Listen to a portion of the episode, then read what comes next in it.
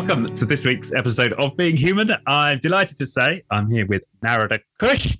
Narada is a Vedic teacher specialized in Vedic wisdom. Uh, he is a Dutchman living in Hungary.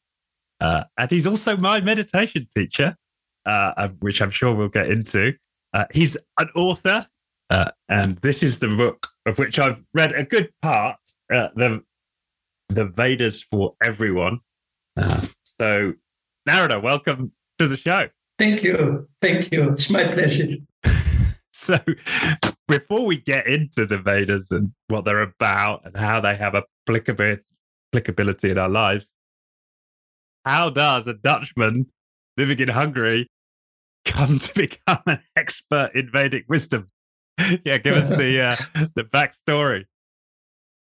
Well, I uh, I was teaching in different countries in my life, and one of these countries was Hungary. I'm coming here in this country already more than 20 years, and about seven years ago, I met a beautiful uh, Hungarian lady, and we decided to uh, marry with each other. We did a Vedic, Vedic wedding uh, ritual, and that's why, and because she has a very busy job here in Hungary, so I could not, not do any other thing than decide also to come to Hungary. So that's why I'm living in uh, Hungary right now. And, but in my life, I traveled to many, many other countries as well. Of course, Holland is my uh, home country. I grew, grew up there, I studied there, I became a Vedic teacher there. And, but my life is a life of traveling and spreading the wisdom of life to everyone who is open for it. And it happens, and that about, I think, half a year ago, and even you and were yes. open to something more in life, not just living uh, and focusing on the family and on the outside life and on your career, and but you also got the desire there must be something more between heaven and earth. And then you started practicing daily, important, daily, uh, the Vedic uh, meditation. And that's why you have now this big smile and feeling uh, some inner happiness as well. yeah, exactly, exactly. So, where did it start for you? Like, I, am just picturing a, a, Dutch kid, you know, growing growing up obviously in Holland. Uh, h- how do you stumble across the Vedas and become a, a teacher in uh, in those I, I grew, yes, I grew up with the Bible. I was born in the northern part of uh, Holland. My father was there, the, the local priest in the Reformatical uh, church. Uh, I was the fifth of a family of seven uh, children. And in my child, childhood, I was not uh, focused on all of this. Uh, I did not knew even about it I became a, an artist already on young age. I started to be a magician and a comedian and a puppet uh, show person. Uh, and then after that, after my high school, I studied law because I was thinking I have to make a career. Uh, so I studied law and I got a job in the, in The Hague in the Dutch uh, government. But after some years, I was not really satisfied with my life. So after uh, a few years, I read a book, and the title was uh, In Search of the Miracles. And uh, in this book, there was a sentence, and that if you want to really do something good for yourself in life, you need a teacher. And you need a, a, guru, a teacher, a spiritual master to guide you. And I was looking around, and my first, I got uh, some masters in my life, a couple of masters. But my first master was Maharishi Mahesh Yogi from the Transcendental Meditation Organization. I found it very quickly. I uh, worked, uh, cooperated with him 20 years full time in my life. I gave up my, my job at the Dutch government and I became a meditation teacher. And after that, uh, so many things happened in my life, and my life so uh, blessed on all levels, and that I could teach uh, Vedic meditation and, and many other things also. I do distance education. I teach people through uh, Vedic astrology, through Ayurveda, uh, and all these tools coming from a tradition of wisdom. We call it the Vedic wisdom. What is lost in ourselves nowadays and also in society, it is the wisdom of life. Everything what we do is based on our intellect, but our intellect is just a tool for creating all kind of opinions. Uh, it has nothing to do with wisdom. And that's why our nowadays society is in so much uh, confusion and, and, troubles and suffering and etc. So life is not meant to suffer. Life is meant to become more happy, more wise, more loving. And, but for this, we have to, from time to time, we should stop our focus on the outside life and we should look into ourselves, what's happening in ourselves, because everything in the outside world is based on our inside world. Right. Yeah. And so, so I'm fascinated with those early steps that you took, and you read this book, and it said find a teacher. Why were you not looking in the Reformation Church, or why were you not looking to Christianity to find that teacher? I, I did in my childhood. I'm very, uh, I have very deep knowledge about uh, what uh, Jesus said. Uh, all his expressions are very, very beautiful, but I did not understand about it. My consciousness uh, was not open for it, and I did not understand. So then I started my meditation practice and on a daily basis. And then when my consciousness became more pure, more, more uh, pure, uh, I could understand everything what Master Jesus uh, told us. But he can tell a lot if we not follow him. Then, then there is a big problem. And you can call yourself a Christian, but if you not follow the beautiful uh, guidelines of Master Jesus, then you have a big problem. Big problem. right. and and so how did this relationship with so what was what was the name again of the of the of the guru who you find you found you followed around? What was his name? Uh, uh, Maharishi Mahesh Yogi. He was a very well known, a very well known uh, spiritual master. He taught also meditation to the Beatles. And uh, he was very well known all over the world with millions of people who followed him. And so he was really, and he was not only a yogi, a yogi means a self realized master and who can make uh, use of its full potential of, of consciousness. But he was also a scientist.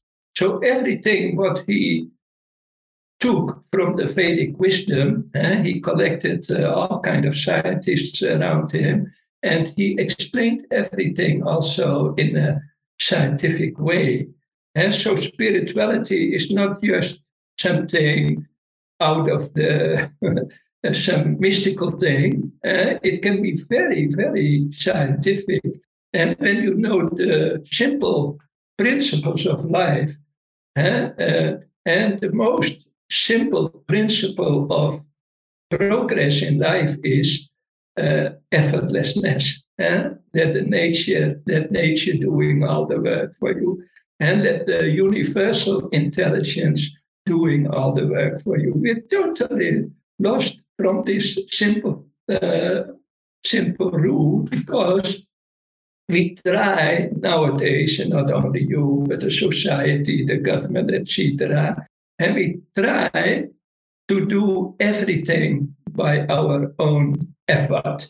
And this our own effort is a very, very small and ignorant thing.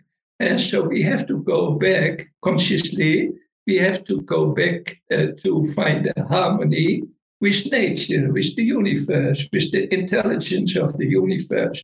And where can we find it? We cannot find it in a book.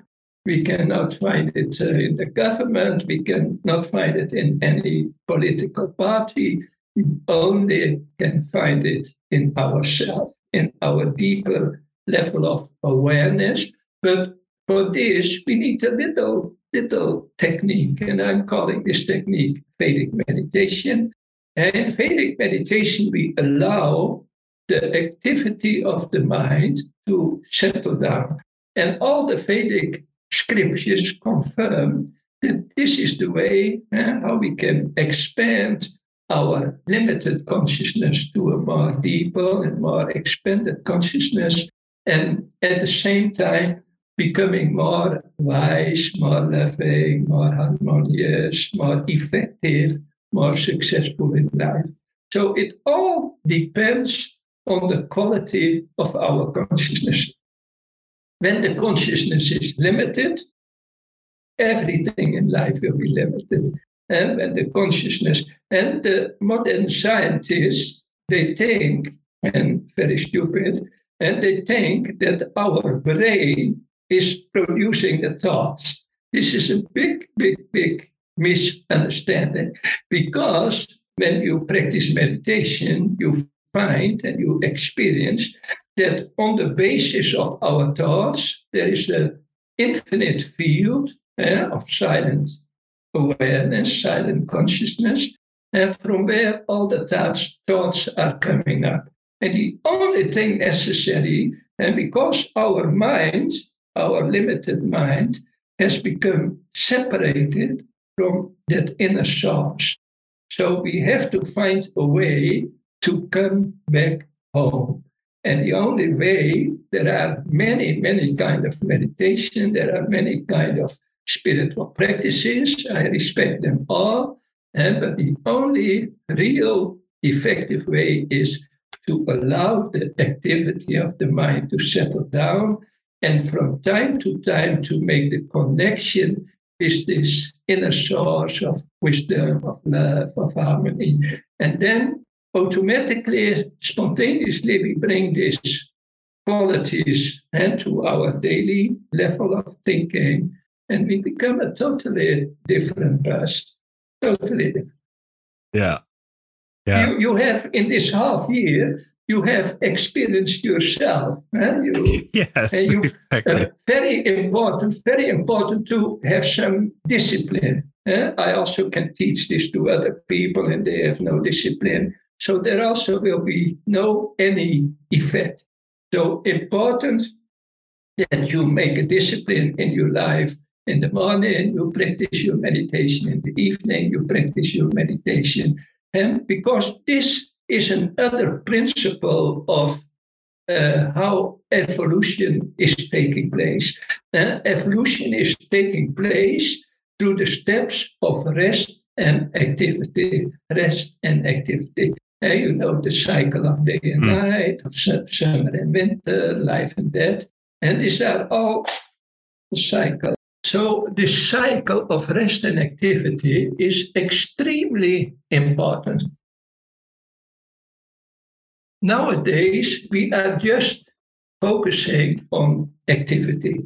Uh, I have to do this, I have to do that, I have to make a career, I have to make a happy family, I need a good salary. So we just uh, totally, almost 100%, and because also the quality of the sleep is uh, going down, and so we totally uh, focused on, on activity. But that is not the principle of life. And the principle of rest is uh, even more important. And that we are restful inside, and that our mind is restful, our thoughts are restful, our emotions are balanced, etc. So, what we do with the Vedic meditation uh, is that we take two times in the day only for 20 minutes. Huh? Uh, I'm not coming on this 24 hours, only this two times 20 minutes, and to use a little technique to allow the mind to settle down. And the beautiful thing is, as soon as the uh, the thoughts, uh, uh, the mental, mental functioning is settling down, also the activity in the body is settling down. So the body also coming in a deep situation of rest. And the rest is for the body the most natural way to release the tensions and the impurities and the stresses, etc., which is very important because uh, after we have been born on this planet, especially when we are a young child, and so many, uh, so many uh, impressions coming into our system. And when the impression is too much mentally, it also will give some uh, something in the body, and the body will store all these uh, things. And throughout the years, the body will be totally polluted. We don't know because uh, it's coming slowly and step by step, and the body totally polluted and because mind and body are uh, very much uh, connected with each other, when the body does not work very well, also the mind does not, and etc. And uh, the other way also. So very important that we find a tool in life, and it doesn't matter on what age. And some people I also uh, instructed people uh, in this meditation are 70 years old or 80 years old. It doesn't matter of little children from five, six, seven years old. It doesn't matter. But once in life, we should uh, open for it to take more focus on the rest side of life and to feel rested, to feel rested. And the more we feel rested, life will open more on a very nice, very nice way. Uh, it is even possible that the suffering is disappearing step by step and that more inner happiness will come in our life. Possible. Yeah. Yeah. And that's certainly, and I'm six months in and I'm starting to experience that. And that, and that word discipline, uh, uh, certainly for me and maybe for others listening to it, can uh, people can resist that word, right? They they have they have a story about that word, the discipline, right? Uh, and but the discipline we're talking about here is is literally sitting down in a chair, right? That's it. You sit down in a chair for twenty minutes. That's yeah. That's and and even that, and you know, because you worked with me, just to do that to begin with, it was actually trickier than perhaps I was expecting, and it took me a while to be able to just sit still for twenty minutes. Uh, but it did come after, uh, I don't know, maybe a month or so. Um, but yeah, now I'm able to consistently do that and experience exactly what you described uh, a, a, a quietening down and easing up of life. Just a, a, smoother ride through life is how I would describe it, is what I'm starting to experience. Yeah. Yeah, yeah, the thing is that, and uh, according to the Vedic scriptures, we are living in a time of ignorance. And the society is ignorant, the politicians are totally ignorant, and they are part of the problem. So that's why they never can solve the problem because they are part of the problem. They don't know, they don't know, as Jesus said in the Bible, what they are doing. Oh, Father, forgive them because they don't know what they are doing. And that is the situation nowadays. So uh, the only possibility is because there have been there has been uh, a period, uh, a civilization on this earth. We also we, we don't have any uh, insight in our planet, what, what happened in the planet. And we're thinking maybe 10,000 years ago or, or 100,000 years ago, but the planet already exists millions of years, and millions of hundreds of years. And there have been civilizations, maybe a few million years ago or even longer, and where the people were totally in harmony with the Vedic wisdom. So not only the society, also the rulers, and they were totally, they were not only kings, the rulers, they were also saints, and both sides. And they were saints and they were uh, king and warriors. Uh, and this wisdom in those times has been, in a beautifully way, has been remained throughout the ages uh, through the language of Sanskrit. Now, all this knowledge has been stored, and uh, just a few thousands of years it has also uh, written uh, on paper. And the beautiful thing is that we can make use of it. And the Vedic meditation is only one tool, eh? but we have the, the health tool, we have the management tool, we have the music tool, we have the astrological tool. In those times of wisdom, astrology was the most important science uh, in, in, in such a civilization. Uh, how to connect with the universe, how to connect with, the, with nature, uh, how the stars and the planets and the sun and the moon have such a big impact on our life and how we can cooperated with it. Right? That's the real wisdom. So all the wisdom is there, all the applications uh, are there, but because we are so focused uh, on the wrong direction, we don't see it. And we don't know it, we don't see it, we have no time for it. Even for many, many people, meditating twice a day for 20 minutes is already a big big thing. Huh? Where can I find the time? 20 minutes. huh? So this is already a problem. So how we can, uh, but now the good news, and the good news is that although we're living now in a time of ignorance and so much confusion in the world, and more and more people feel open to this wisdom, more and more. We now nowadays we find spiritual groups in the world. We uh, see very nice uh, communities all over the world, and where this wisdom of life becoming more uh, enlivened.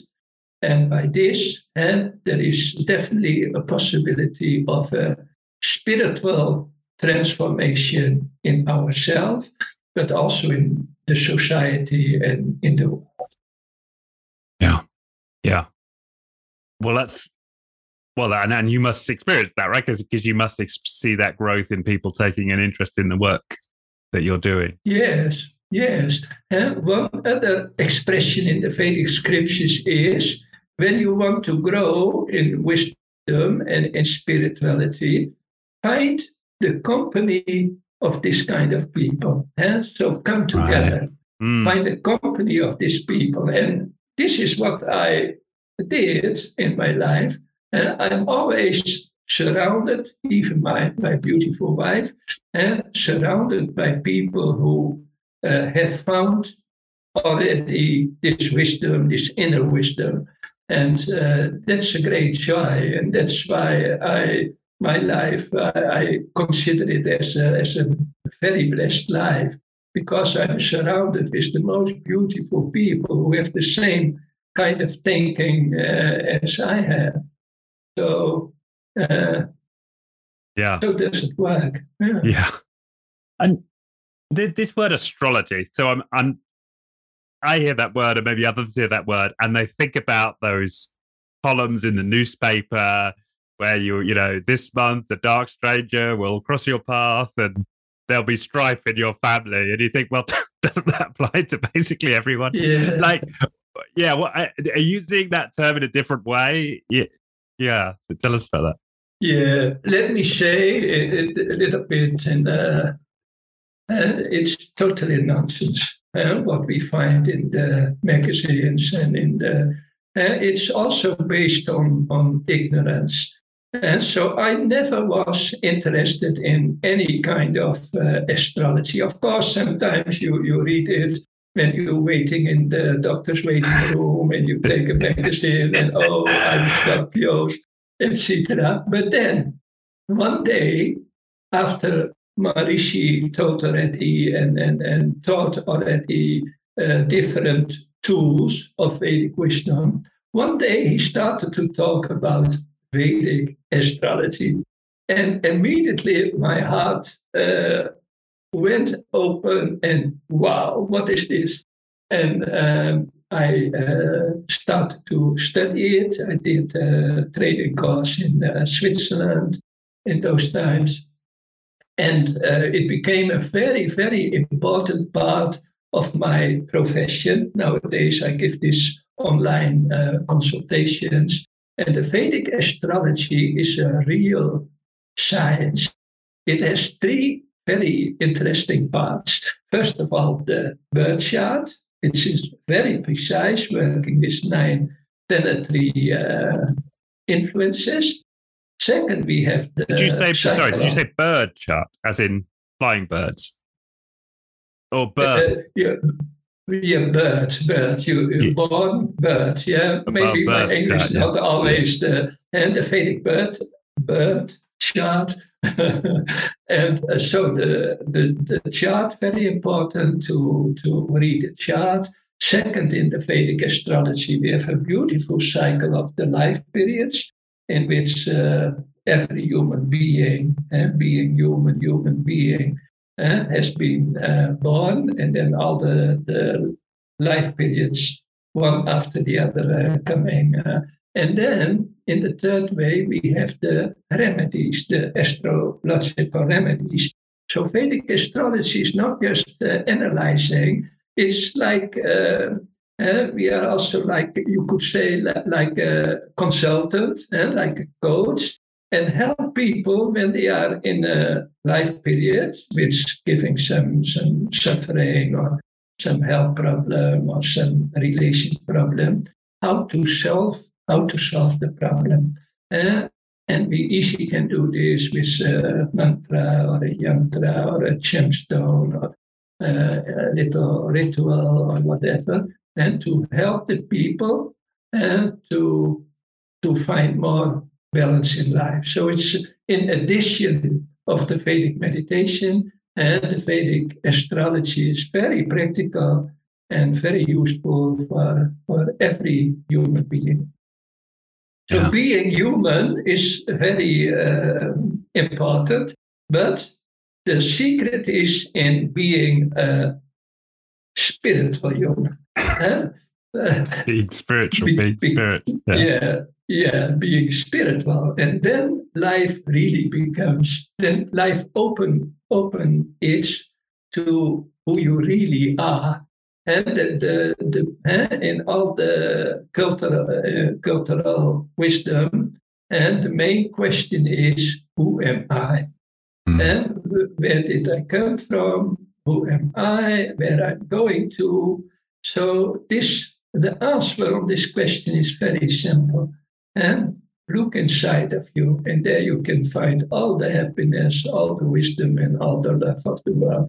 And Master Jesus, he said it in a, in a very nice religious way. He said, first, and I want to express this first word, first, seek the kingdom of heaven, which is inside of you, and everything will, will come to you naturally. So it's not that we have to fight life and to get as many things as possible. No, first seek the kingdom of uh, heaven, which is inside of you, and everything naturally will come into your life. And every human being, to uh, every human being has a specific uh, life destiny and uh, you, your life different than my life, and every human being has a has a personal destiny to fulfill in life. But when I, in the consultation of the Vedic astrology, ask to the client, do you know what is your destiny? And most of the time, and the answer is no, I don't know anything about my real destiny. And, and okay, but the real destiny is also depending on the quality of our consciousness. And when our mind is limited and so many thoughts running everywhere and, and suffering, and we never find uh, our real personal life destiny. And uh, one other thing, uh, only when we know about our personal destiny, and then only the inner happiness can come. Inner happiness is connected to destiny. As long as we restless looking for the destiny, we never can be happy. We are always uh, not satisfied. We always want more and more and more. But this more and more and more is something in the outside world, and it does not work. And so we have to go to the inside world.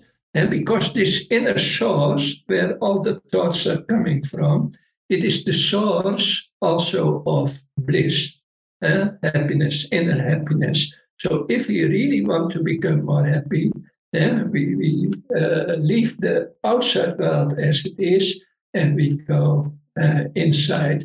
And for this, we need a little tool. And there are many tools, but as you experienced already in your own life, and the Vedic tool. And, the, and one more thing this Vedic meditation is motivating itself.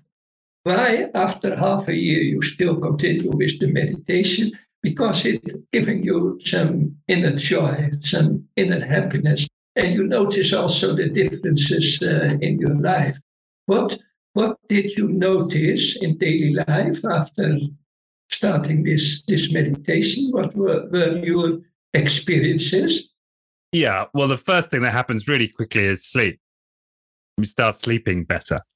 Right, I'm in my ah, mid. Yeah. I'm in my mid forties, and a bunch of contemporaries will talk about how they have to now that that age where they're having to get up in the night and go to the loo, right? And I was starting to experience that. Now rarely happens. So that was like one of the yeah. first changes. I was getting up, waking up less in the night. Um, and yeah, yeah, just finding it finding yeah. myself more refreshed from the sleep. Uh, that was the first yeah. of uh, of several changes. The yeah. the next was uh, finances. Yeah, this period seems to have coincided with my finances becoming more stable. Uh, and yeah, to some extent, me being just less triggered by everyday events, less being less emotional about events. Like it, it's not not completely gone, right? I can still get triggered, get upset, get annoyed, even get angry. Uh, but uh, yeah, it's um, I'm just just just smoother. This is what I said before. The summary of what I'm saying is my life feels smoother. It feels like a yeah. smoother ride. Yeah, beautiful experiences, beautiful effects. So you see, the effects are very practical eh, better sleep, better success in the in the outside world. Very, very practical uh, effects. Uh, I know some people, they tell me, oh, when I'm retired, I will follow you and uh, you can teach me. No, it does not work. And when you want to be successful, even in the material world, uh, you have to be first successful with yourself. As long you are not in balance, uh, the whole life will be not in balance. So first you have to find this balance and this inner balance, mentally, physically, emotionally, uh, in our daily activity, and then all the rest will come by itself. And so seek first the kingdom of heaven, which is inside of you. And it's a religious way of telling the same story. And all these enlightened masters, they always told the same story, only in different words, in different cultures. And, and but actually, and there is only one wisdom in the universe. There is, and there are uh, uh, so many opinions. Eh? Everyone, every prime minister, every even every uh, professor nowadays on the university is coming with an opinion.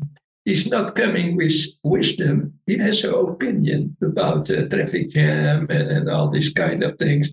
And so there is in the universe, all the in the university, all the wisdom of life is totally lost and has become very fragmented in all very small parts of life. And how you can be a professor of, about traffic jam the whole life.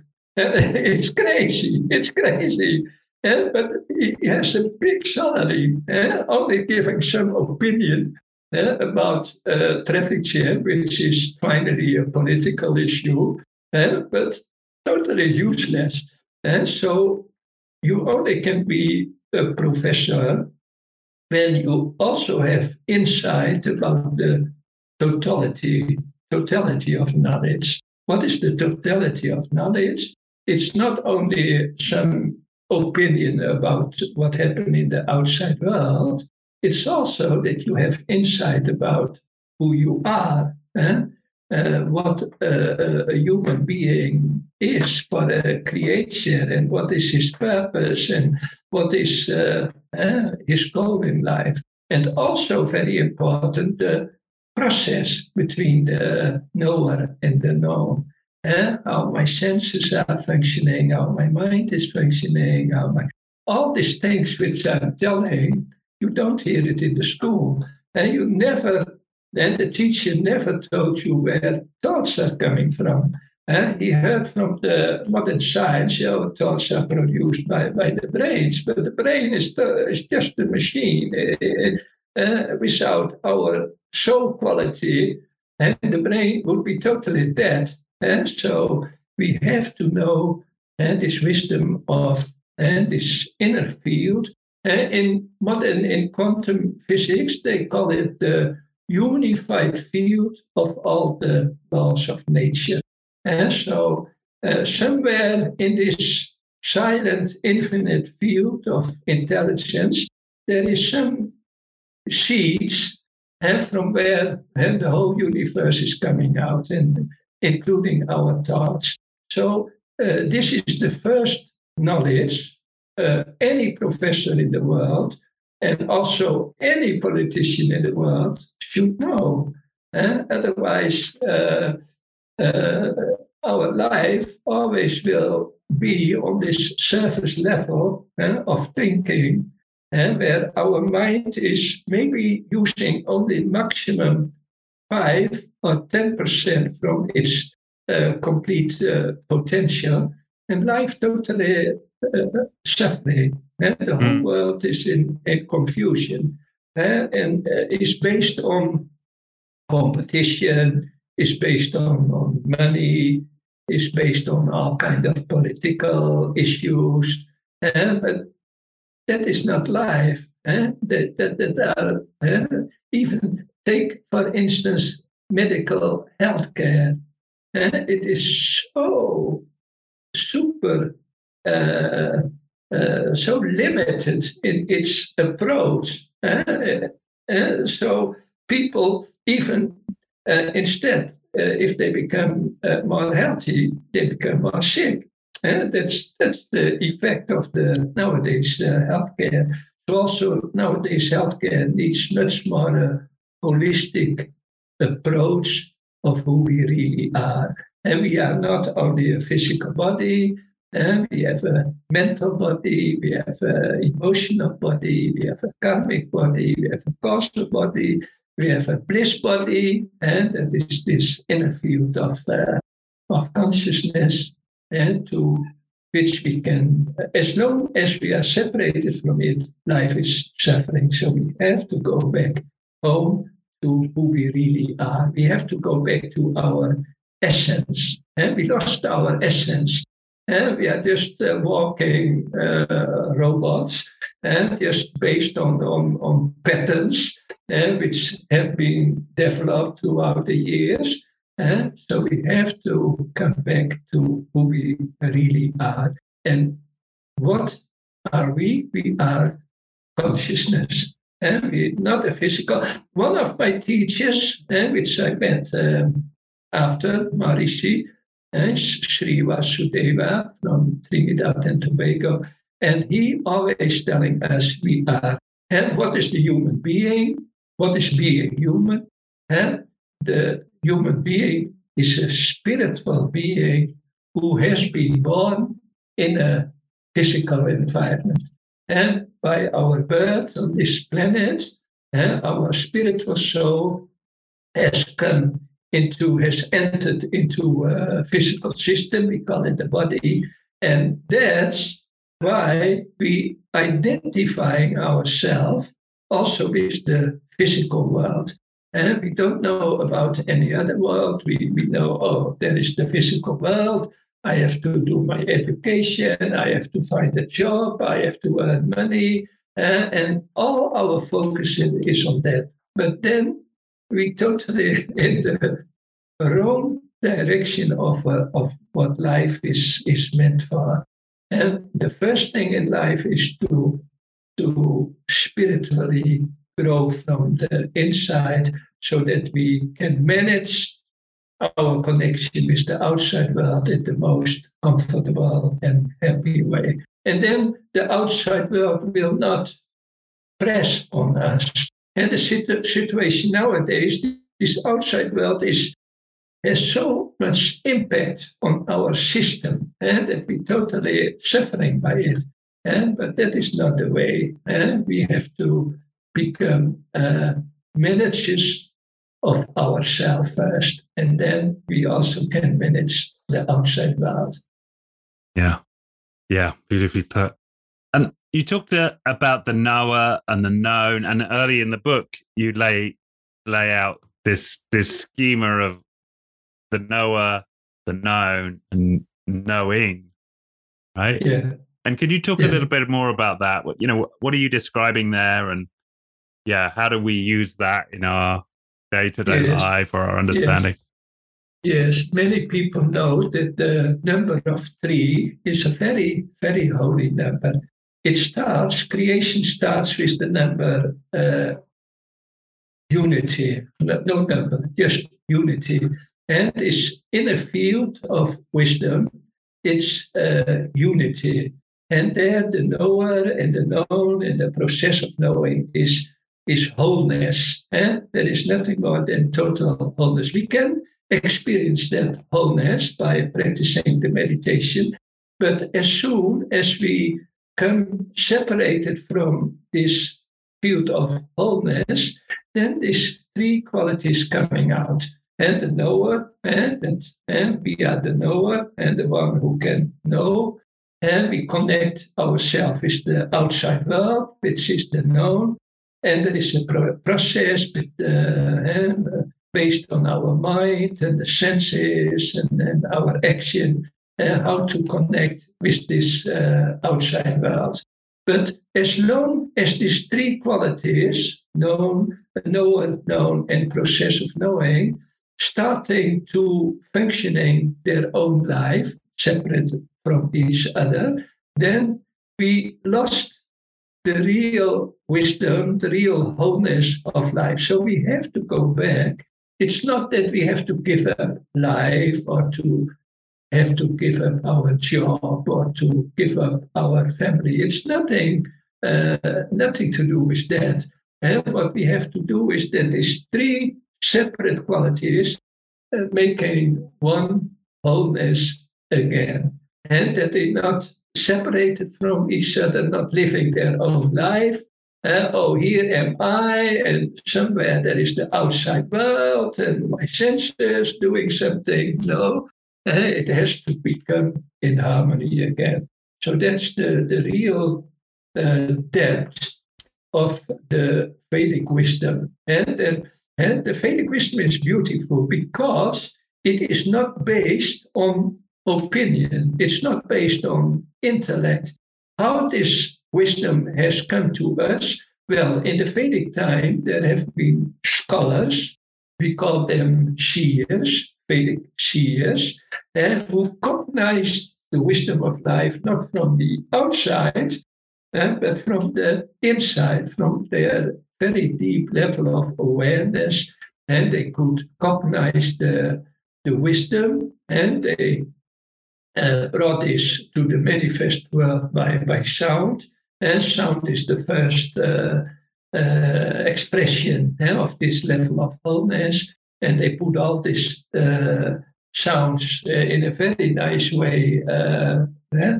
And in this way, the wisdom of life has, has revealed to us. They are revelations, and you can call them divine revelations. And they saw from the inside, they, all the wisdom came to them. So the wisdom is not colored by uh, intellect, by their intellectual things. No, it is colored by by the inner wisdom of life. And on this level of this uni- unified field of all the possibilities, actually, there is all the wisdom of life. And Maharishi expressed it in a very beautiful way. He said, knowledge is structured in our consciousness. So on a surface level, the knowledge very limited, eh, because the consciousness very limited. But on this uh, level of the infinite field eh, of all the possibilities, there is all the knowledge of life. And once we have reached that level, and there are nowadays already not only the spiritual teachers, but also many, many just simple people uh, who have reached all the, this quality of life already and living in a peaceful uh, way of life with a lot of wisdom and inner happiness. But the, the beautiful thing is, thing is that it's open for every human being. Mm. Uh, the human being, and only the human being, because other people, uh, uh other uh, living beings with a soul, like an animal or a tree or a plant or a flower, and they don't have this quality. They cannot develop their consciousness, and they have a limited way of consciousness, and that's their life. And but the human being has the possibility and to develop uh, its uh, consciousness, and finally experience higher states of consciousness. And so we are familiar with the relative states of consciousness and deep sleep, uh, dreaming, and waking state of consciousness. But there is much more, and, and we, we're not aware of it. And when we and maybe sometimes you have this experience during your meditation of no mantra, no thought, and just a little moment. Yeah, like a tiny peace. glimpse, not not too yes, often, but occasionally. Yes, occasionally. Yes. At that at that moment, the activity of the mind has been transcended, and we make a little connection with this uh, inner field of, of wisdom. So that's already another state of consciousness because we don't feel we don't fall asleep during the meditation. Mm. We're fully awake. We hear everything. Eh? And at the same time, mind and body are in a very, very deep state of, of rest. And when this quality is becoming more and more lively in our daily life, then even eh, we can become, uh, with a very nice word, enlightened, of liberated, of freedom of mind. And that uh, it just means that we no more suffering from the outside world. And we can manage the outside world because we can manage the inside world in the same way we can manage the outside world. And then life becomes really, really life. Then we really become a human being. Uh, until so far, we are not a real human being. We are like a, like an animal because the animal has the same qualities of sleeping and activity and, and pro recreation, procreation, and all these kind of things. So we have to grow in, in wisdom, in consciousness, in, in love, in harmony, and then we really become a really uh, human being as it is meant uh, in all these civilizations in the past. All these things have been uh, happened in a very practical way. So now, because we lost the the wisdom of life, we, we, and how we could lose the wisdom of life because we more and more focused on the material things. And the more and more we focus on this, the more and more we want to have. And when we have uh, uh, $100,000 in the bank, and we want to have $200,000. And we have 200 and when we have one car, car, we want to have two cars, three cars, four cars. So that's why where our attention is going and eh, in the wrong direction. So we have to find it is a must. It is not uh, uh, just a, a possibility. It's a must that we find the right direction again. And every religion, every culture of wisdom is, every spiritual teacher is telling us the same. And the difference is that every spiritual teacher has its own uh, programs, uh, its own meditation, its own uh, uh, this and that, and philosophy. And but nowadays we know that the Vedic meditation is the most simple, the most effortless, uh, the most practical, and the most effective tool and to expand our consciousness and to make our life a real life of, of and also because I know you you have a family. How many children do you have? Two, boys, five years old. Uh, two boys. Yeah. Look, and to become a real loving father, and we need also this uh, expansion of awareness and of consciousness to become really a loving father for our children. Our children so important. For instance, education. And we go to school and we learn reading and writing and this kind of things. But that's just uh, not enough. And we need more complete wisdom. Where thoughts are coming from. I never? I, I went to, to, to many schools in my life, in my life, but I never heard where, where thoughts are coming from and what are thoughts and how we can think more happy thoughts eh? instead of uh, problematic uh, thoughts. I never got that knowledge in the school. And so now, uh, besides of the normal school, I have no any critics on the normal school, but besides the normal school, we should get wisdom from the spiritual school as well. Uh, to make uh, life complete. Life is not complete. We, we only live half a life or even less than that. So we have to go back to full experience of life.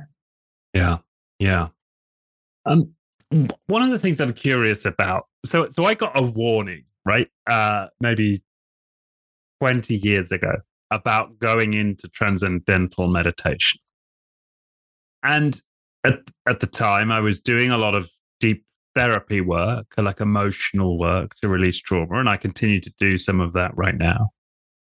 But the, the warning was along the lines of, you know, watch out for that because you, you risk entering some some kind of spiritual bypass where you use these tools to avoid any of the emotional issues that you have in your life that you might need to work on through therapy um, and an emotional release work.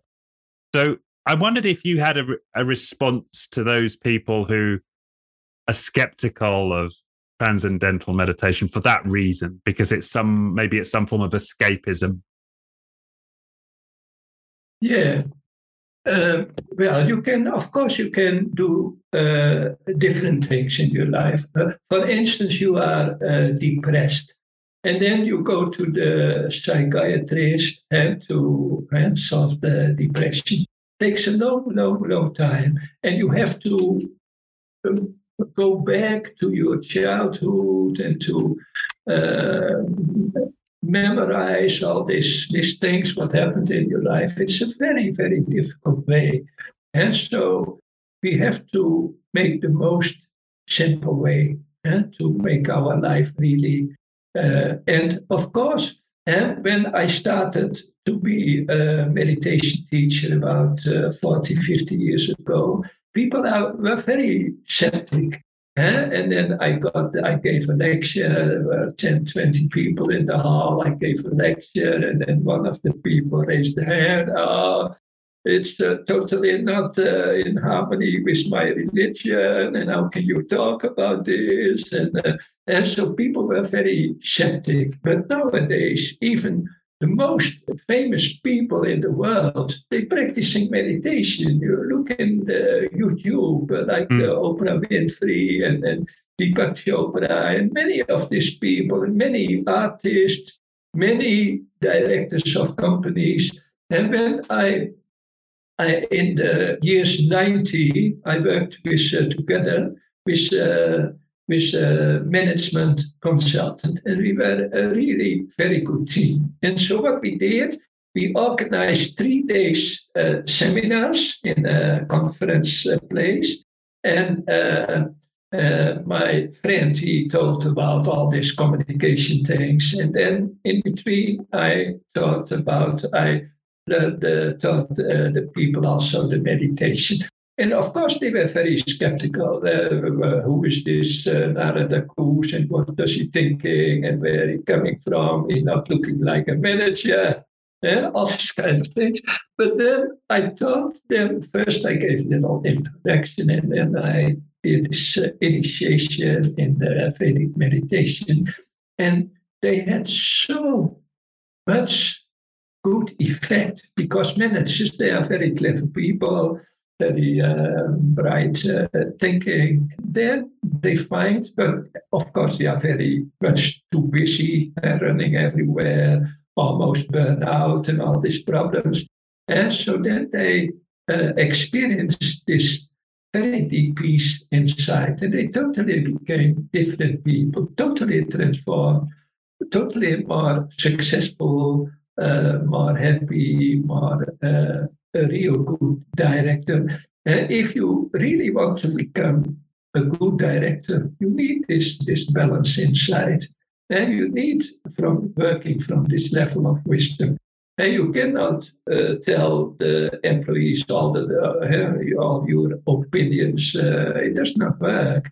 And they have to feel the heart and they have to feel the, the soul of the director and the director becoming a real good uh, director. So what I'm telling to skeptical, skeptical, uh, skeptical, skeptical people is nothing because they are not my group and to, to tell uh, uh, all these beautiful things. And I only work with people who naturally coming to me. They find my website. They want to participate in the five uh, online steps eh, of this uh, course, or they want uh, Vedic astrology. So only take your time. I learned this throughout the years. Eh? Only take your time. Uh, the skeptical people, okay, you live your own life, be happy, etc. Yeah, but the people who really open to this wisdom coming to me, and it's a joy for me to, to work with these people. So I don't work with people who are not interested in these uh, things. Yeah, I say, hello, live your life, be happy. No, I'm working with the people who really are already a little open to it or they have some problem in life that they think, oh, I should do something else because my life is not a good life. And then they come to me and I help them and they become same happy like you. yeah. Yeah. I mean, that makes sense. And it's something about are you ready for the, as you say, the, the beautiful message, right? The, the wonder of this, the, the, the, so it seems to require a certain openness, a certain sort of tenderness to yeah. who could contemplate that life might be beautiful and easy and and full of yeah. uh, wonder. It's it, it, it's a it's a kind of a rich soup that some people you know may not be ready to taste, and I yeah that resonates. And and I wonder if actually a lot of the the work I did, yeah. the emotional work I did, helped to prepare me to be able to receive this message. Maybe yeah. that's true. Yeah. Or maybe it's also true that I could have started this work 20 years ago and skipped the skip the emotional work. I guess I'll never know. but yeah. yeah. Yeah, you, you have to be ready. And also nowadays, uh, internet has uh, its uh, own problems, but uh, in this way, uh, people can get so easy all the information, and uh, and that's another tool, and that they can. and like in my life, it was from one day to the other that the transformation came. And that they, oh, they read a book, oh, you have to find a master. In the same week, I, I found a master. In the same week, I started uh, my uh, meditation practice. And my total ignorant life before uh, transformed uh, in a very, very, very deep way. That's extraordinary. I hadn't realized that it happened that quickly. Wow, in the space of a week. Yeah. Yeah. Yeah. Yeah. Yeah. So it's very simple. Not uh, every human being will be open for it. Uh, many people will stay skeptical, and that's totally fine. But the group who will become more and more open and want more and more. For instance, to give you an example, more people are aware of taking healthy food. Eh? Uh, many years uh, we were living by the supermarkets, uh, which food is totally polluted, totally wrong, and totally unhealthy. And but more and more people nowadays more aware. No, I should uh, eat uh, healthy food. So it means that the awareness has made already a change. I want to live a better life. And so it starts with, or they, they, they start a yoga lesson once a week. And then also step by step, they will be more and more open for, for daily practice. Uh, it does not help many people uh, once a week go to the one hour uh, yoga lesson. It, it, it, totally will not, uh, you, maybe you feel a little bit better, but it totally will not give any support to developing our consciousness. If you really want to develop our consciousness, daily practice, not for the 24 hours, eh, but daily practice of some kind of deep going meditation necessary only two times 20 minutes a day and takes the doctor away.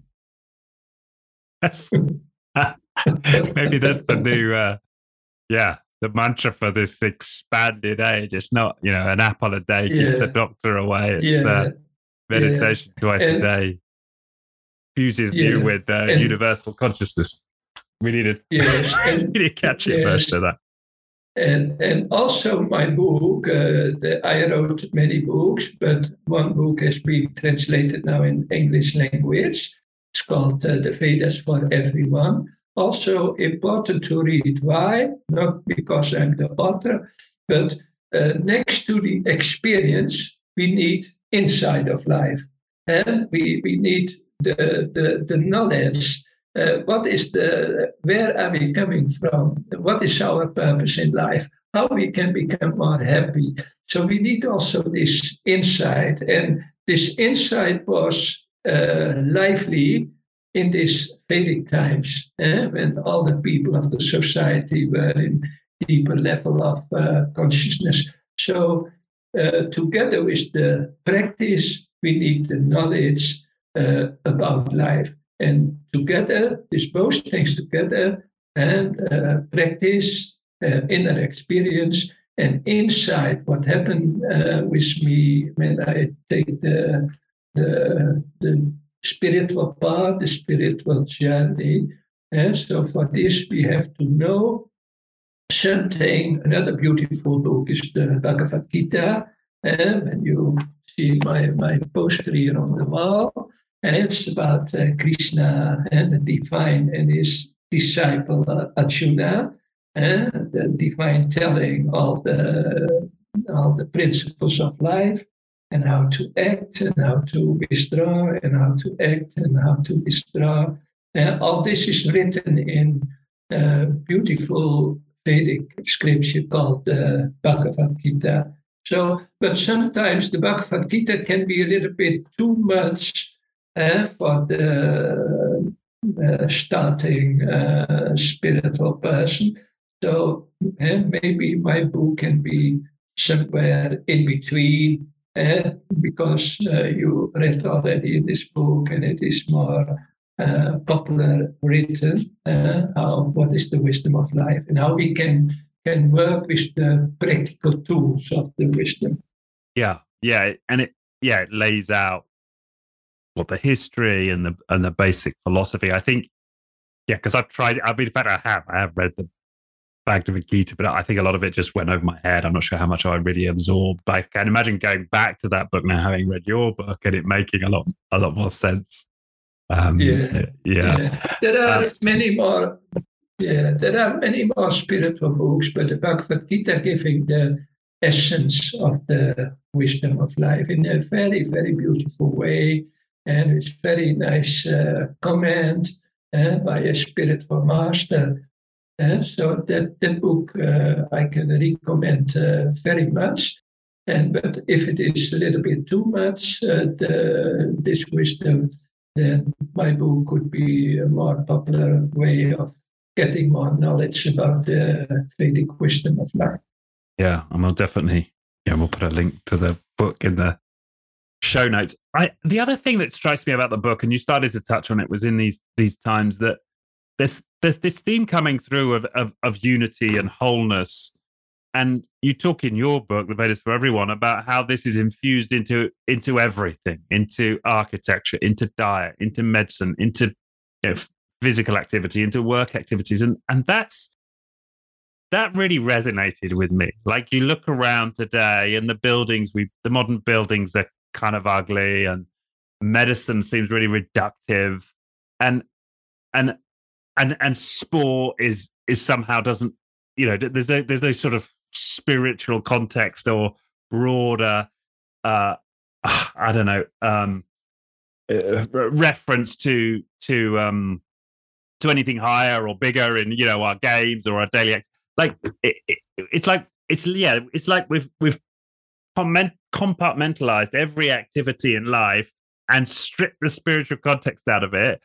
And then we just sort of run around like robots from you know one activity to the next in in this yeah kind of very um what's the word? Like did like uh, de- it's just like dense right? Like it's it's we're not um in not well not enlightened. We're not we're not experiencing any connection between these activities or any higher purpose or any sense of a bigger bigger canvas in which we're doing these things and we're starting to see like a movements in different areas, like trying to kind of re uh, recontextualize like work. And so we're saying, oh, we should need purposeful work, and we're saying, oh, well, maybe we should do yoga as that as activity and a bit of meditation at, at the end will maybe help us connect. So, but it's it it's we don't yeah it feels like we need a kind of revolution in a sense to kind of explode it all out and uh, and and have everything being an expression of this bigger consciousness. Uh, and as I say that, it feels like a a very kind of grand project for us to, you know, create a society of that nature. But the, the contrast yes. between what you describe in that book and what we experience today feels feels stark. Yeah, and that's why we call this uh, period of uh, mankind a period of uh, ignorance and totally ignorance, not not little ignorance, total. For I give you a few examples. Look to our cities, and how human beings living in these crazy uh, cities, where all the uh, the basic elements of uh, nature are polluted. uh, space, air, water, earth, uh, everything totally polluted. And one crazy uh, functioning uh, community uh, in, in every city in, in, in the world. It's totally crazy. But because we have been familiar with it and uh, we have grown up in such a crazy environment, we think it is normal. So that's one. Uh, another example is how do we create children? Uh, so this starts with the conception. How we do that nowadays. We just uh, go to the pub and then we drink some alcohol and then we go to our bed and then uh, some child is, is coming out after so many months. And, but that's not the way. And what is more important in the world than create uh, our children in the most uh, harmonious and comfortable and effective way. So, in the Vedic time, the moment of conception was very, very, very important. And uh, so there was uh, preparation uh, before and between the man and the woman. Even the moment of conception was astrologically uh, prepared. Uh, so that is the best moment. The moon and the especially the moon, uh, is uh, on the best place uh, at that moment. And so uh, conception was very, very important uh, to, to give awareness to it, and just for creating the most beautiful children. And the same with the pregnancy. What, what happened nowadays? And the ladies, they just continue with their work, uh, all the stress, the traffic, the, the working stress. And then uh, a few weeks before the delivery, and they take some weeks uh, free holiday and to, to get the delivery. It's totally, totally, totally crazy. And the pregnancy is a very, very delicate something in which the lady needs a lot of rest, a beautiful environment, only peace, only happiness, and the husband should be there to to to uh, pacify her and to to and because it's not only a woman thing, it's a thing for both of the parents. So the, also the father should give a lot of attention. And Both they can even communicate with the unborn child, and then also the delivery should be in a very peaceful way. All this wisdom has been totally, totally lost. And it's not by coincidence that our children have uh, a lot of problems nowadays eh, in their, their mental and physical health and, and etc. And so we have to be give much more uh, attention and awareness. But when the mind is not working, we cannot give it. But and eh, we have to first we have to create our own wisdom, our own love, and then that's the moment that we also can create uh, a beautiful child uh, on this on this earth. And the reason that the children have so many problems nowadays, it's not the problem of the child. It's the problem of the of the parents eh, who did not give enough uh, good uh, uh, attention how to create a real beautiful child on, on earth.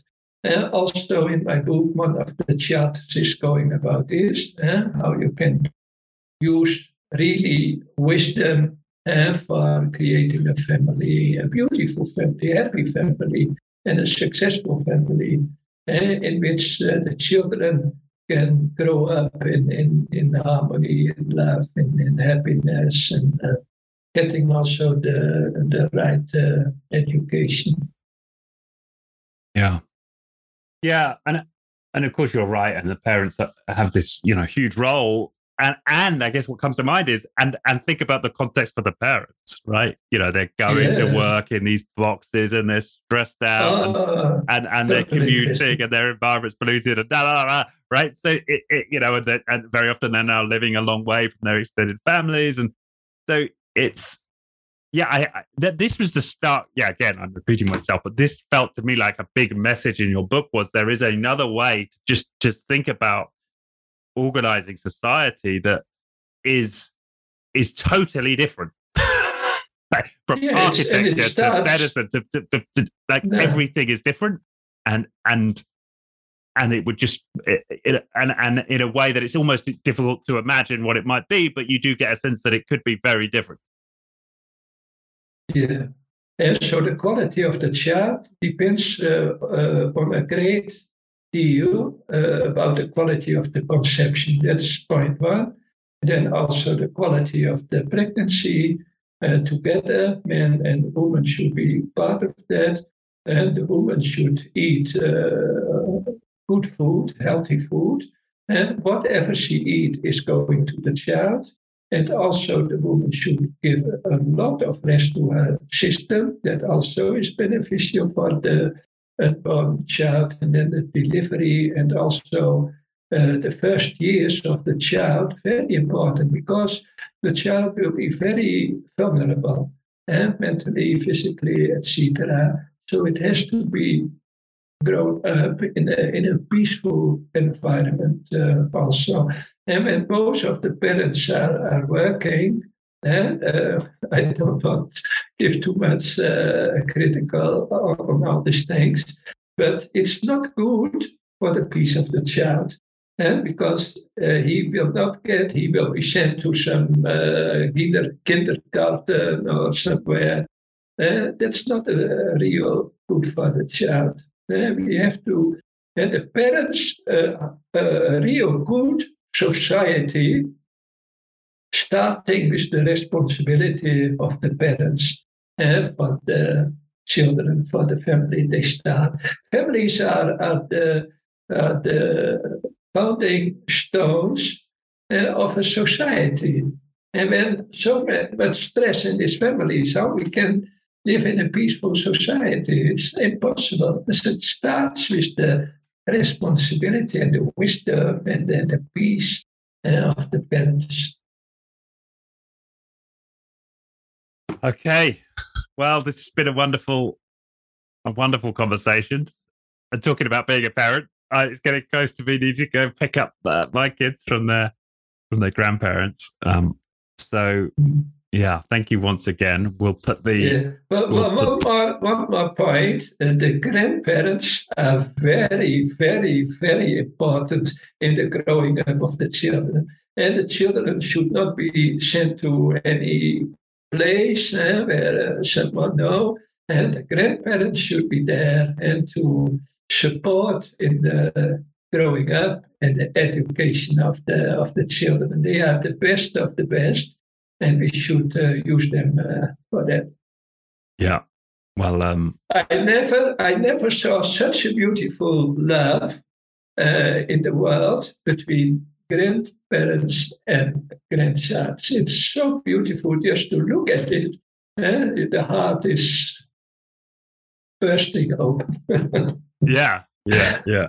Okay. Uh, and um, well, I'm just thinking about my my dad and my sons and my dad is taking them around like his greenhouse and they're picking tomatoes with him oh. and like they're in the garden so yeah they're, they're, they're creating this wonderful bond yeah. you know it's uh, yeah yeah, yeah.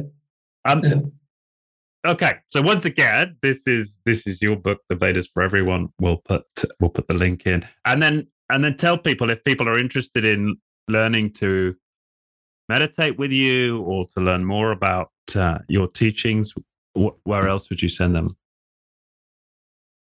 Uh, you can uh, give them my website and uh, then yeah. they will find me. And we'll we'll put the website in there.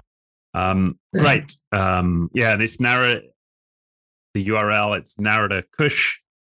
Um, yeah, we'll put the. I'm not quite sure. I don't have the the URL to hand. We'll make sure we put that into the into the show notes.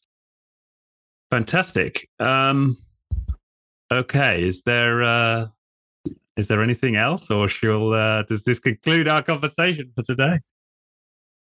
That's great. Good. Well, thank you for your time. Um, yeah, it's been a wonderful conversation. Thank you. Yeah. Conti- continue your daily meditation. Eh? That's all. I will. The Being Human podcast was brought to you by First Human. For more on First Human's human focused coaching and leadership programs, head to firsthuman.com.